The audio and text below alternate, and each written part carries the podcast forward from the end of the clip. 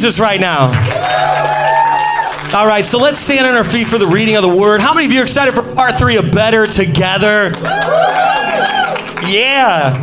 Oh man, um, I'm just gonna read something. We're gonna jump in. Man, I've got I've got my Bible. This is a physical Bible. That, this is called a Bible. You can get this on your cell phone. And, and listen, somebody was telling me a couple weeks ago that they got in trouble because they came with a friend and they were taking notes on their on their phone, and their friend looked at them and they said, "Don't put your phone away."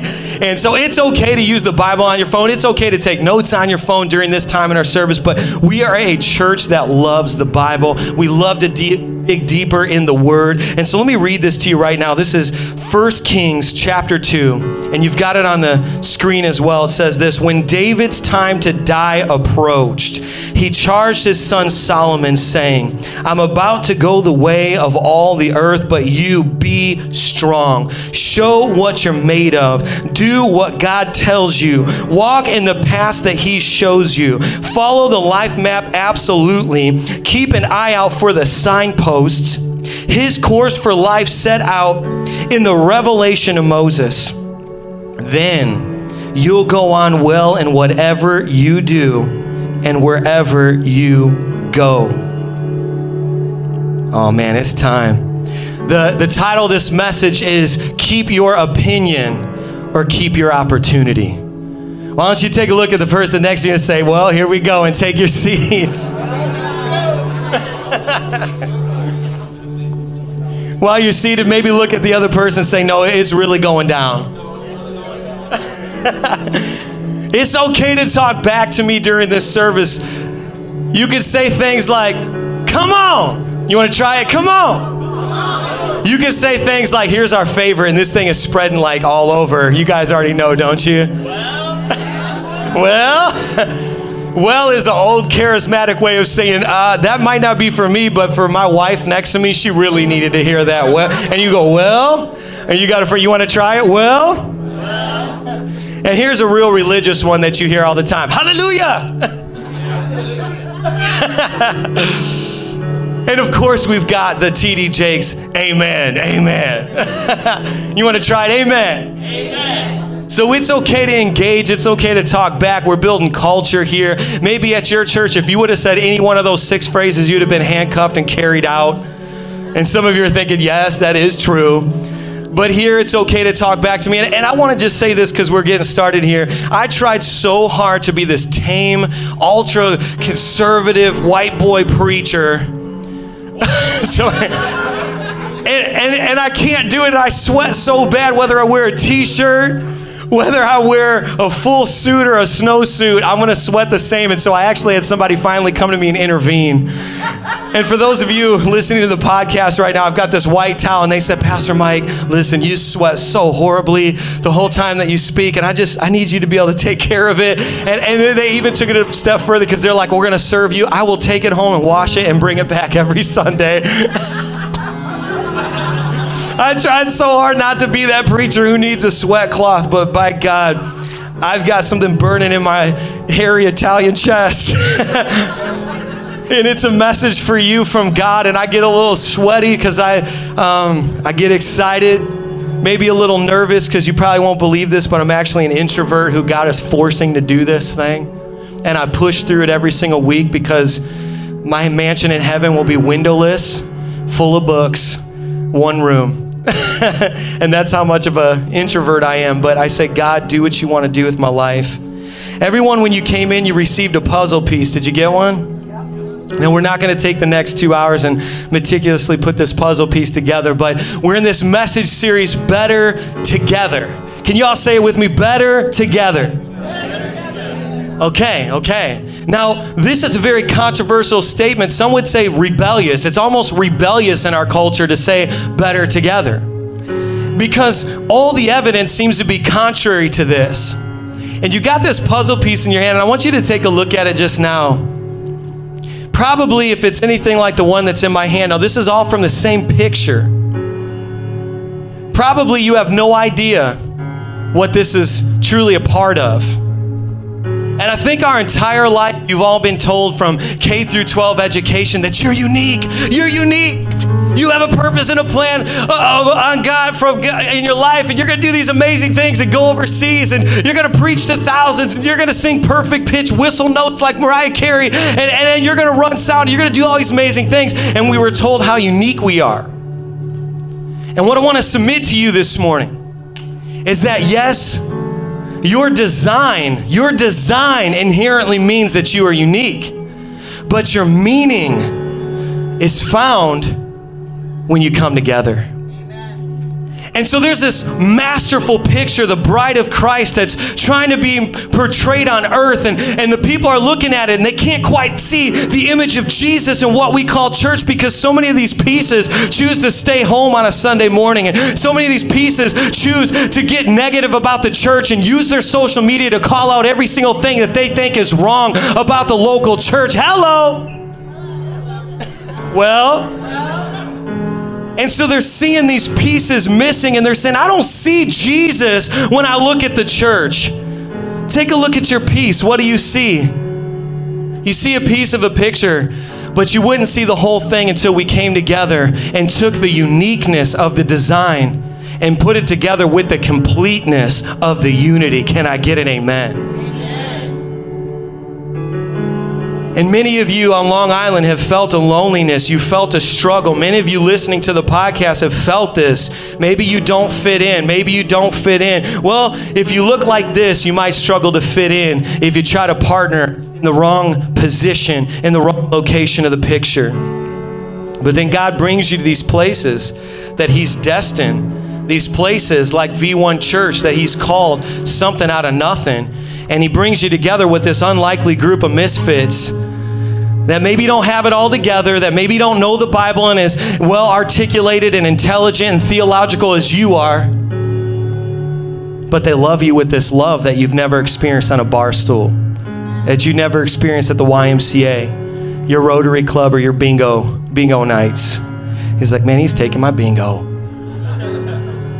And so when we look at First, First Kings here, chapter 2, you have David the giant killer. I mean, this is David who you colored in your coloring book pages when you were in Sunday school. The, the, the, ruddy young Jewish guy who was on the posters of every single Israelite girl in their room. He's now old. His time has come and he's getting ready to die, and his son Solomon is stepping up. And this is what he says in chapter 2. He's just charging him, Son, walk in the path that he shows you, follow the life map. He's giving him everything he can. Then you skip down to this, and it's so good. This is in chapter 2. This is towards verse 8 and 9. He says, You're wise. You know how to handle these things. Now, David looks at Solomon and says, Solomon, you're wise. Now, this is very important because this is the validation of a celebrity. See, that David wasn't just anyone. David was the king of Israel, the beloved king, the one who had proven, I am a giant killer. I take territory. I'm the anointed one of God. If anyone's opinion mattered in Solomon's life, it would have been David's. You know, if you're sitting in your seat right now, let's just be real. Very few of us are renowned and sought out globally for our opinion.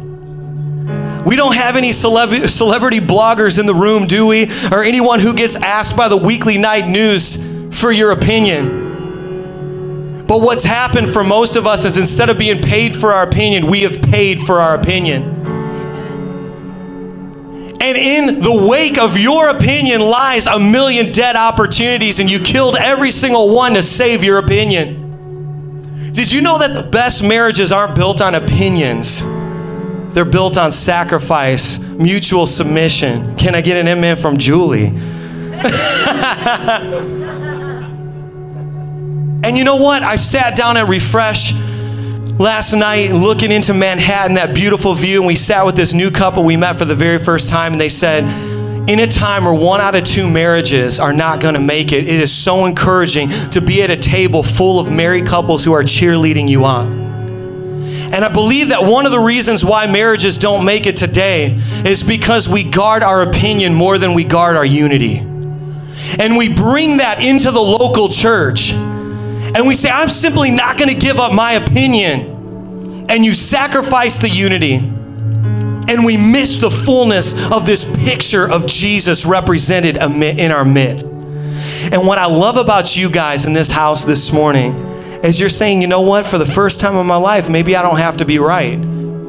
And the, for the first time in my life, maybe I don't have to be that Diego hot, Diego hot-headed Italian Long Island guy who can never say I'm sorry. And we have seen breakthrough over and over again. And, and, and you have this moment in Second Kings where David is validating his son and calling him wise, but this is the true wisdom of Solomon. I love this. Take a look at the next chapter basically Solomon makes this incredibly large sacrifice, and in response to it, God comes to him in, a dream and says, Solomon, you could have anything you want. And he says, This is what Solomon says. Now, just key in, listen, listen with me. Just listen. He says, I'm kind of stupid. I'm kind of young. I'm kind of immature in my leadership. God, the thing that I want most in response to this massive sacrifice that I just made is I want wisdom to lead your people.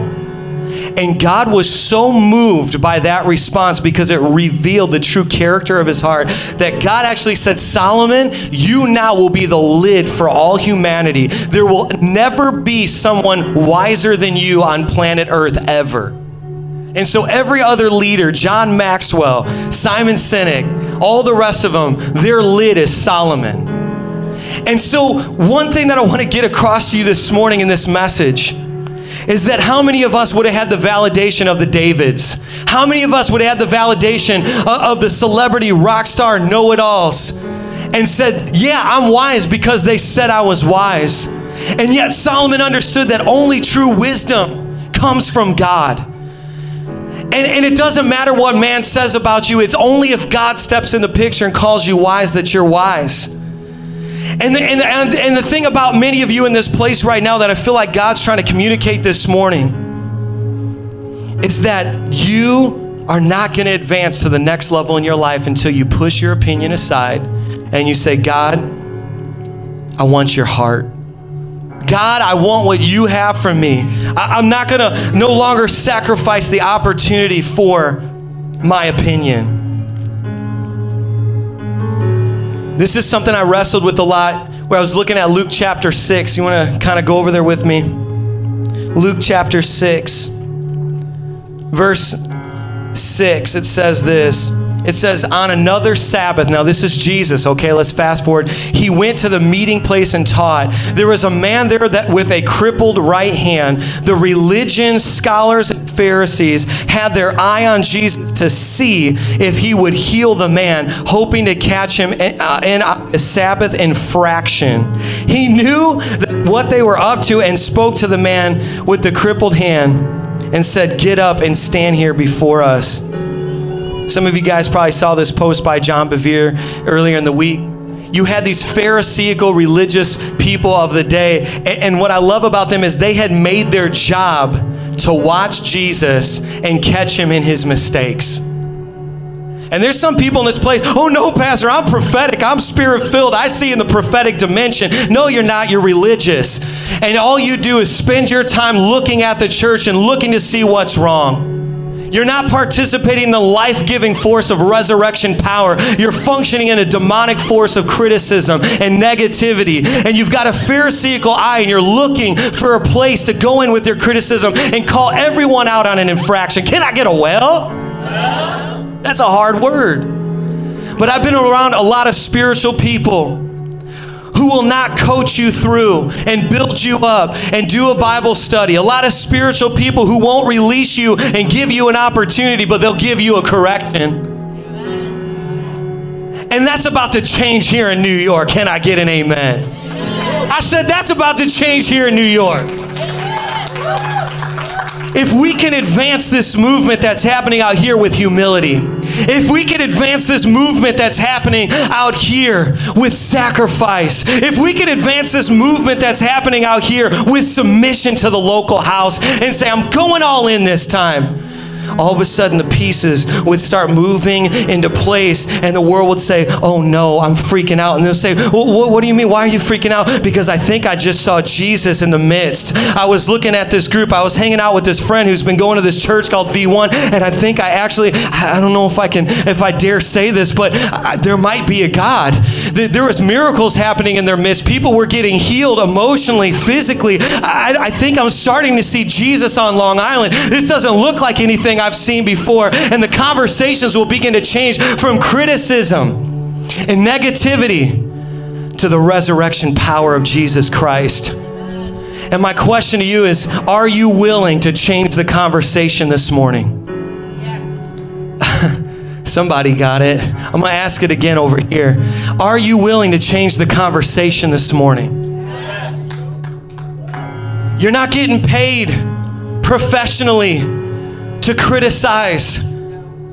That's not your job. Nobody deemed you that. And even when David put the authenticity of his word on Solomon and said, You're wise, Solomon was wise enough to not receive it until God called him wise. And you know, there's a say, there's a saying that Julie and I live on, and I want this to be the DNA of this church. We build relationships strong enough to bear the weight of, of change. We build relationships strong enough to bear the weight of truth. We say connection before correction. Is that all right? Is there anyone here, you don't have to yell amen, maybe somebody listening right now who's been corrected out of a relationship, out of connection?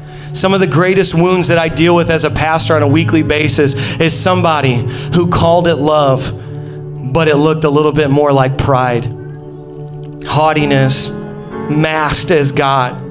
And what I'm here to try to correct in this message, better together, better together, is that if we truly are better together, it should look like we're better together. It should sound like we're better together. And, and I think that what's happening in your midst is your hearts are being connected on a deeper level. Let me tell you a quick story. I went to this church. I got invited to this church in uh, Michigan.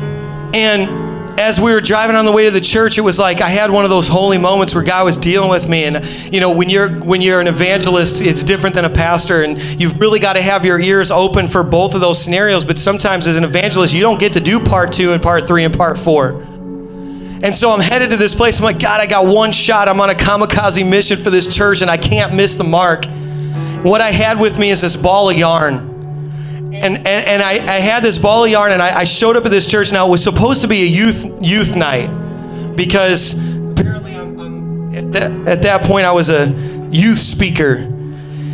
And I had this ball of yarn and it was supposed to be a youth night. Well, they did some bad marketing and they accidentally announced it to the entire congregation to show up as a special night. So the stage has been set for a divine appointment.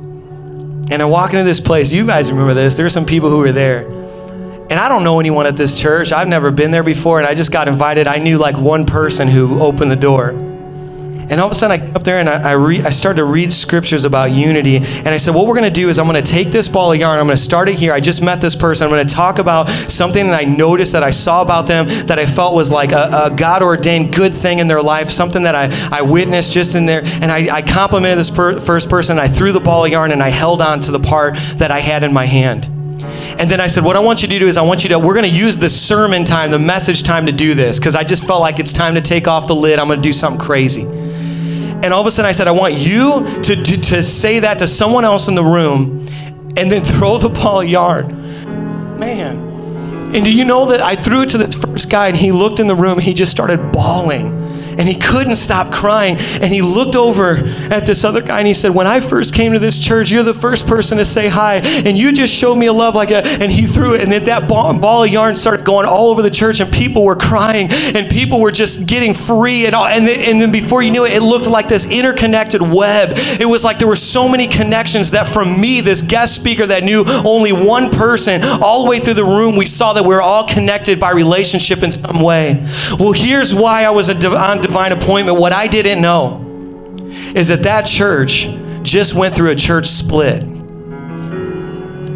And what happened divinely by God that night is that everyone got invited for a different reason at the same time. The people who had left the church and the people who were still there and the youth. And here comes stupid Mike Signorelli with a ball of yarn. And I said, Here I am I, God. If you can use anything, use me. And in one night, that church all confessed with their mouth their love for each other, and God began to stitch like spiritual stitches, stitch that church back together, one person at a time, until they realized we should have never split this church over our stupidity. And so, what I'm here, yeah, it's okay to clap. And the reason why I tell that story is because the most powerful message that I could have conveyed to those young people is that the adults were finally getting their crap together. And we're going to love each other and unite this church and not make you pay for our opinion. Because there's always a price paid when you give your opinion. If it's the right one, people benefit tremendously. But if it's the wrong one, there's going to be a lot of pain and a lot of suffering because you wanted to be right. It's the little foxes, the Bible says, that spoil the vine. I've been telling our lead team here every single week, I said, we're working on this thing better together, but, but if you flip that, it kind of reveals the attack that we have to guard against. And, and people say, man, look at this vibrant new church. It continues to grow, V1 Church. There's so many special things happening. But fast forward, man, it looks decimated now and desolate. What happened? Maybe you were at a church before and you're like, man, it used to be so healthy. What happened? It wasn't any one thing, but it was these little foxes that spoil the vine. It's the little conversations, man. Did you see the way he sweat when he was preaching? That's nasty. I ain't coming back there. Or you could be the person who's like, Pastor Mike, let me serve you. Can I towel you down and then just wash it and bring it back next week? I love you. You choose. You choose. You choose. And so many of us are in the posture of a victim all the time. We have been in this place where we feel like we don't even have a choice about our unity. And guess what? You choose. You know, we're gonna be fox killers in this church. I know New York's not big on hunting. I got a few people who would go hunting with this hillbilly. But if you're not a hunter in reality, may I, may I provoke you to be a fox killer? The kind of person who sees a conversation going in the wrong direction and say, I will never sacrifice this, this thing that we're called church over your opinion right now. I would never, ever, ever open the door and entertain this kind of conversation. And, and you know, my daughter Bella and, I, Bella and I were making a pizza a couple nights ago. Julie was at a meetup, and these meetups have been awesome. You guys have been going to meetups this last week, right? We were cool. If you if you're not signed up for one, or if you are and you haven't got a chance to check it out, please do. Meetups are awesome.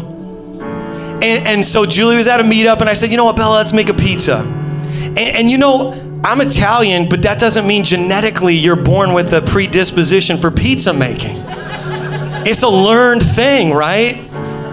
And as I was learning how to make pizza, I, I threw it up in the air and there was flour going. I, all the stuff mom wouldn't, all the stuff mom wouldn't let us do, right?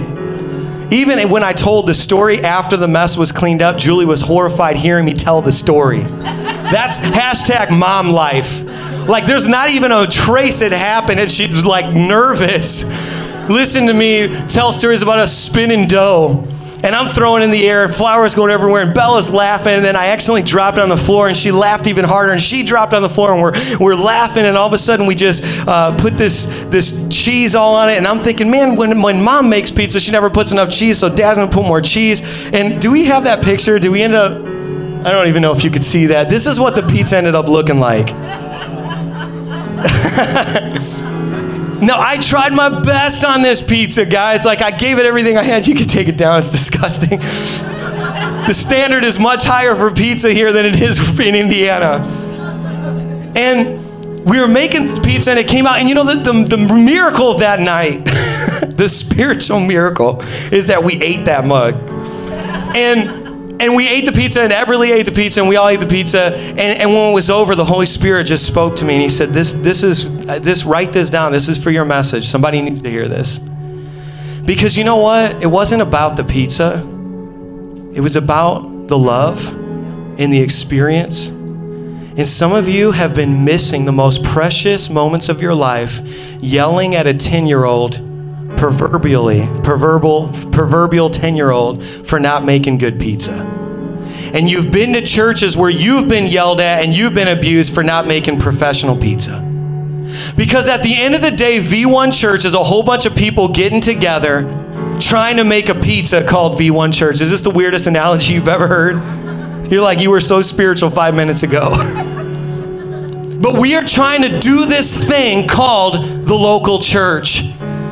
And, and we have the instruction in Scripture, and we're all, we're all trying to interpret it the best we can. Well, here's Eugene Peterson, and here's King James, and here's all these guys that are helping us understand this Greek, Hebrew, and Aramaic and the historical context. And we're doing our best to get the ingredient list right for this pizza. But we are ruining relationships forever. Hear me. Because somebody didn't make the pizza right. Because somebody didn't roll the dough out like you thought they should do you hear what I'm saying? Does somebody hear what I'm saying? Let's talk about your marriage. You don't know what it takes to be married. I'm the marriage counselor and I have arguments on my way to marriage counseling sometimes. well, I'm trying to make a pizza called the Signorelli family. And I'm doing my best to follow the direction, but sometimes I screw it up. It's not about getting it right, it's about getting your heart right. It's about getting your heart right. It's about laughing through the process. Say, wasn't it funny when you forgot those lyrics during the worship song? Did you try your best? Did you write the lyrics down throughout the week? Did you do everything you could? Yeah, I did, Pastor Mike, but I just messed up. Who cares?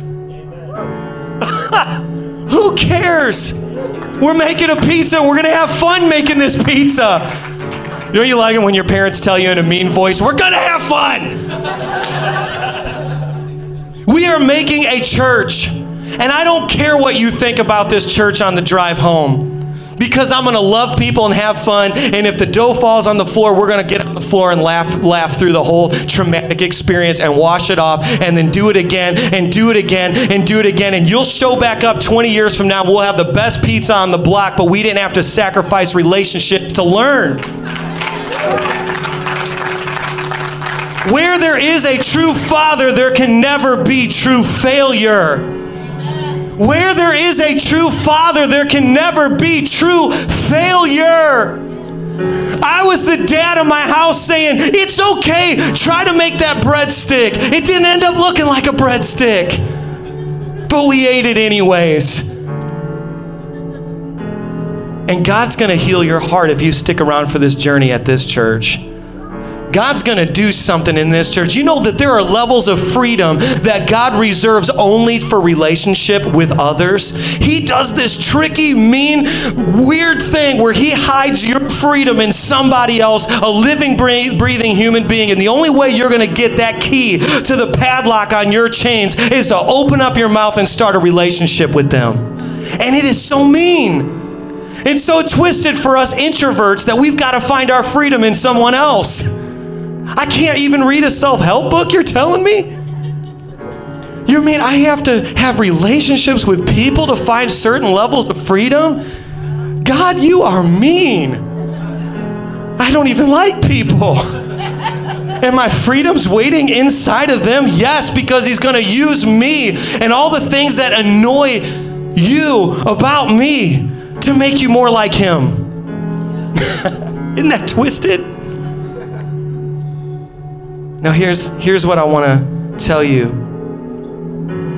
When you go to the playground with your children, they see people, black, white, Asian, and they just run up to them and they're like, Tag, you're it. You're my new best friend. Let's be best friends.